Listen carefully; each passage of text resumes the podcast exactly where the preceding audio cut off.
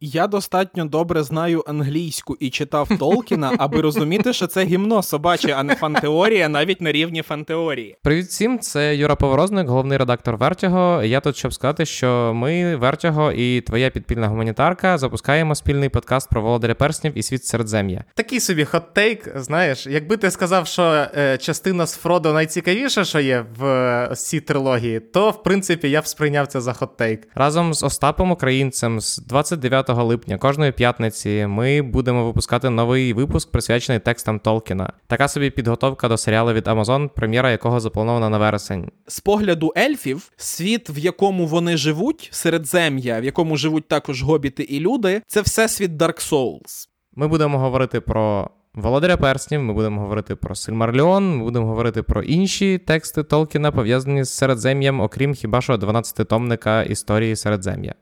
Дякую за вичерпну відповідь. Е, да, я випадково прочитав невеличку лекцію про філософію ельфів. Вибач, я не помітив.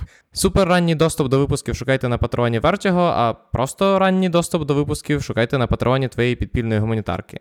Почуємося і не забудьте підтримувати ЗСУ.